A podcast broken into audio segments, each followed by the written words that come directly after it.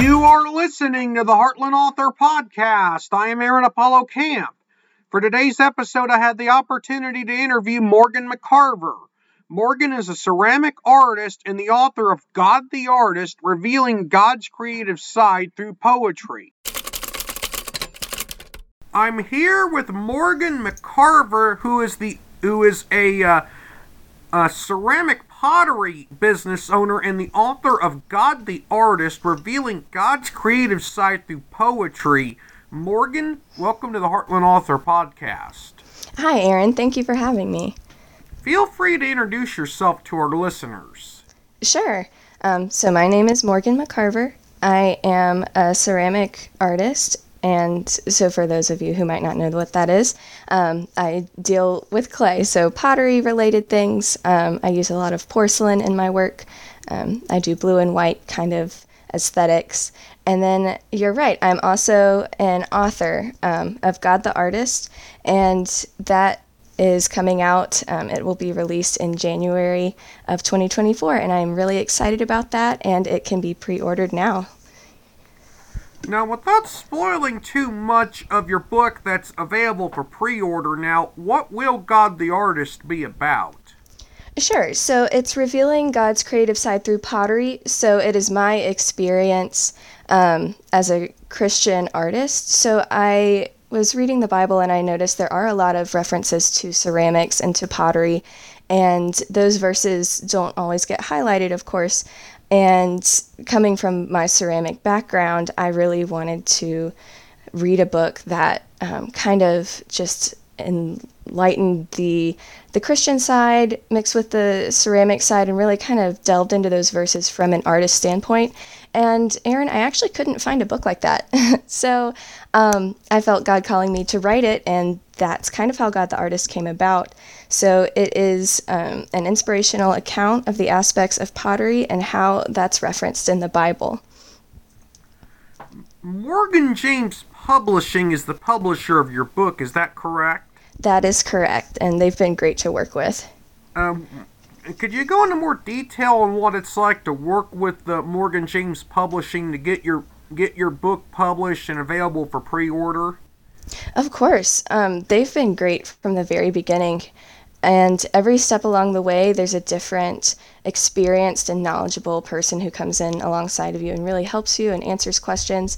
And it's really been great to work with them, um, even from the very beginning when I emailed over my manuscript. Um, Terry Whalin was my contact, and he said, You know, this is a great idea, but it needs to be twice as long. And I said, Okay, thank you so much for the feedback, and thank you for not saying no immediately. And I jumped on that and did exactly what he asked. I, I made it twice as long in about a week and a half, sent it back to him, and um, the rest is history, as they say. I, um, of course, had to apply, and they read my manuscript and thought that it was um, something they wanted to publish, and I just praise God for that. And it's just, it's been an amazing experience ever since. Um, what were the easiest and most difficult aspects of writing a book for you?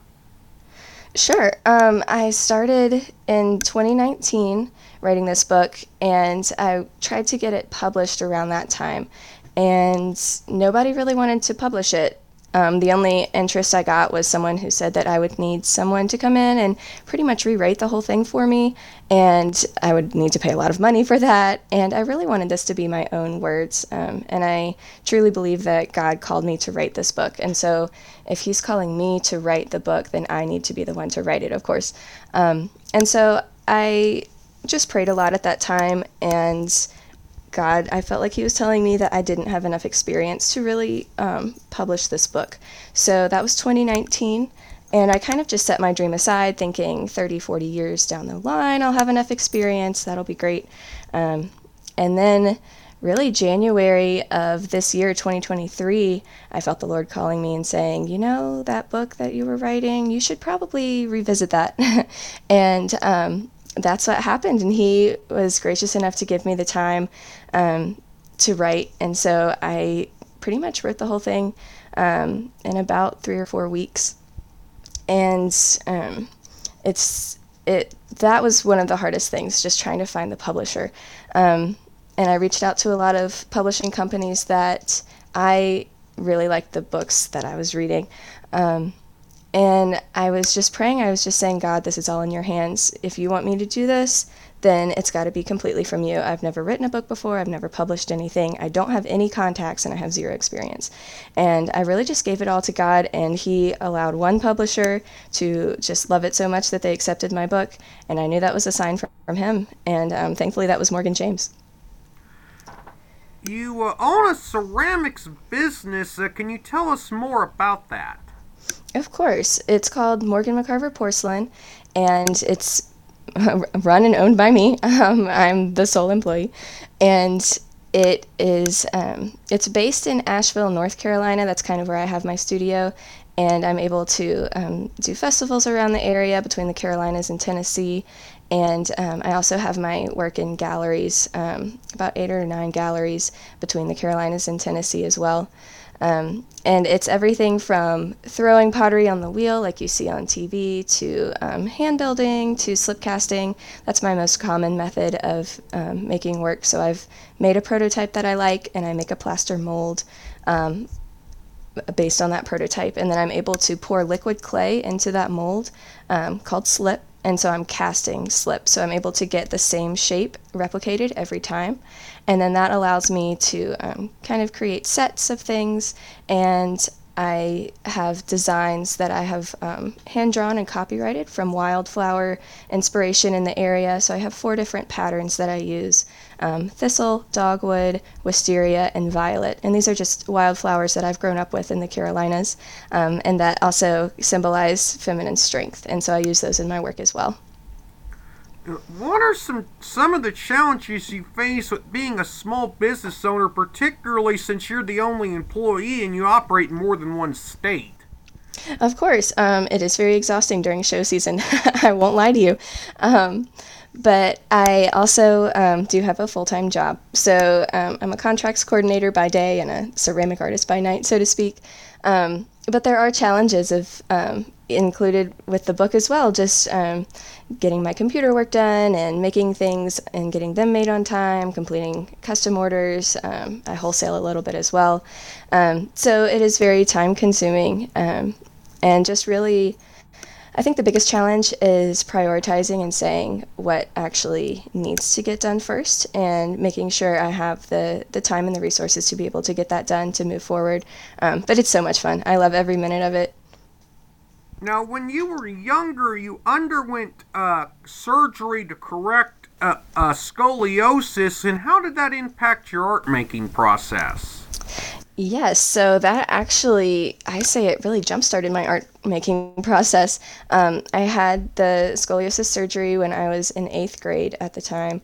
Um, and when I had the surgery, um, I was really big into dancing. I was doing Irish step dancing, and um, that was my passion. I did it all the time. And of course, with a major um, traumatic back surgery, you really can't um, dance. Um, so, um, part of my recovery was for a year, I really couldn't do much of anything. And at that time, my mom signed me up for a, a student pottery class, um, just beginner kids class.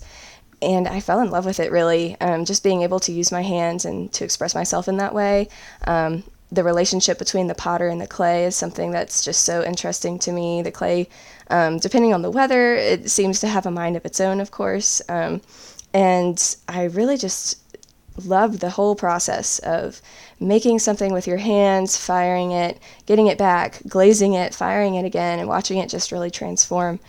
And that really just um, was such a passion for me, I didn't really go back to Irish step dancing. I tried it when I was able to, and I thought, you know what, pottery is just where it's at. And so I ended up getting um, my ceramics degree from Anderson University in Anderson, South Carolina. And honestly, if I hadn't had the back surgery, I don't know if I would have ever taken a pottery class. And so, what seemed like the worst thing that could have happened to a middle schooler um, ended up being something that really transformed my life and it's just amazing to like see to be able to look back at that and see that process um, and see how far i've come just based on that experience how do you find balance between work your faith uh, pottery, marketing your book, and having free time in your life? That's a great question. Um, it is hard for sure, and um, some days I juggle it better than others. But I would have to say that, um, of course, my faith comes first, and so everything I do, I do for the glory of God, and um, especially the book because he's the one who told me to write it, and none of this would have happened without him. Um, and just really keeping that as my focus as I move throughout the day. So, um, you know, honoring God in the workplace, um, moving forward with that. And then in my free time, um, spending that time in the studio and um, just moving forward with that with the sole intention that this is his will right now. This is what he has me doing. And when he wants me to do something else, he will tell me, and his will could change at any moment. Um, the pottery business could change at any moment. My job could change at any moment. But just keeping my um, eyes on God and my faith in him. Uh, my final question is What is it like to live and work in southern Appalachia? it's a lot of fun. I'm originally from upstate South Carolina. Um, and so I moved during the pandemic. I moved up um, to Asheville, and it is just amazing. Um, I love the mountains. It's just so beautiful seeing them on my drive every day um, and seeing how they change, especially now in the fall, seeing the leaves change. Um, and there's such an amazing art community up here, especially potters. Um, everybody just loves to help each other and give advice. I'm in a studio with several other potters, and I just really love that community. And so it's been a great experience. And I, you'll, you'll have to force me out of here. I love it here. uh, Morgan, you were an amazing guest, and I thank you for appearing on the Heartland Author podcast. Thank you so much, Aaron, and I love listening to your podcast. Um, you have great interviews. Morgan was a wonderful guest to interview. If you go to my Instagram page at AAC Scribe on Instagram, you will see a photo of a drink coaster I made as part of a high school ceramic art project many years ago.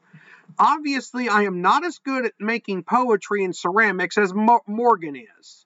This is Aaron Apollo Camp reminding y'all to write your imagination. Bye for now.